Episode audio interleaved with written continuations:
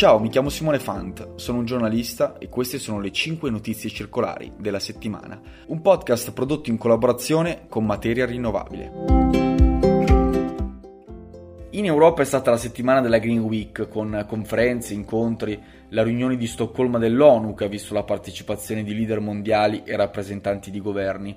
Tutto perché il 5 giugno si celebra la giornata mondiale dell'ambiente. Per la puntata di questa settimana però partiamo dal riciclo del legno che in Italia nel 2021 ha sorpreso per le sue cifre. Innanzitutto il record di quasi 2 milioni di tonnellate di materiale raccolto. C'è da sottolineare anche l'ottima percentuale di riciclo degli imballaggi di legno che ha sfiorato il 65%.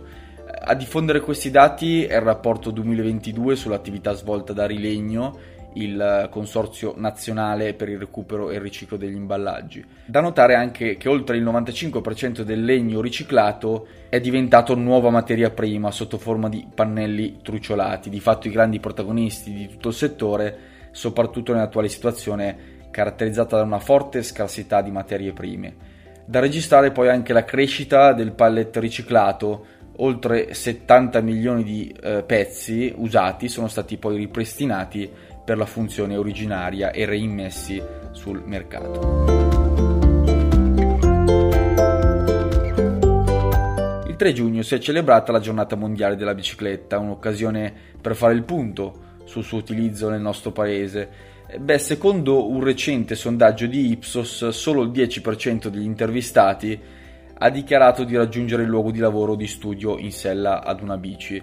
Anche sull'abbordabile distanza di 2 km le persone preferiscono utilizzare ancora l'automobile oppure camminare a piedi, pur ritenendo questo mezzo di trasporto fondamentale per la riduzione delle emissioni di CO2 e anche del traffico, quasi due terzi degli intervistati reputano insufficienti le misure di sicurezza per coloro che pedalano. Non a caso il 71% di coloro che hanno risposto alle domande è d'accordo sul fatto che i nuovi progetti di infrastrutture stradali a livello locale devono dare priorità più alle biciclette rispetto alle automobili.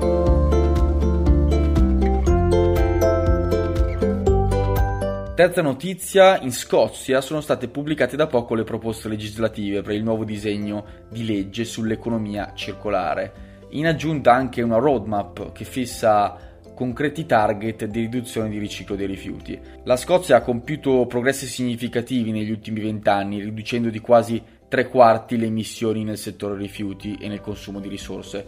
Tra gli obiettivi c'è la riduzione dello spreco alimentare, il miglioramento dei target di riciclo e anche la riduzione al minimo dell'impatto dello smaltimento rifiuti, soprattutto quei rifiuti che poi non possono essere riutilizzati o riciclati. Tra le proposte si affronta anche l'argomento del divieto di distruzione dei prodotti invenduti, come per esempio la Francia ha già fatto con alcuni articoli il divieto di incenerire o di mandare in discarica è un'opzione per spingere le merci verso il riutilizzo e il riciclo.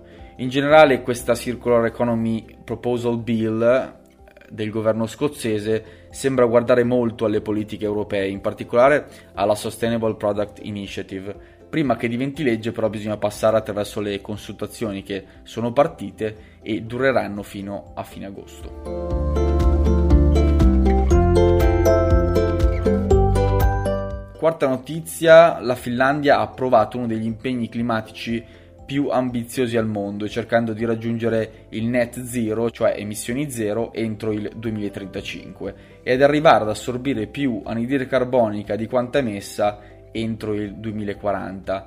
I target sono stati fissati sulla base di analisi condotte da gruppi di economisti del panel finlandese sui cambiamenti climatici. Hanno calcolato sostanzialmente quale fosse la giusta quota di gas climalteranti che la Finlandia si può permettere di emettere per avere buone chance poi di limitare il riscaldamento globale uh, al grado e mezzo. La maggior parte dei paesi sviluppati, tra cui l'Unione Europea e gli Stati Uniti, hanno fissato obiettivi net zero entro il 2050 e l'analisi finlandese ha trovato che questi target non sono sufficienti per poi eh, mantenere gli impegni di limitare il riscaldamento globale entro il grado e mezzo.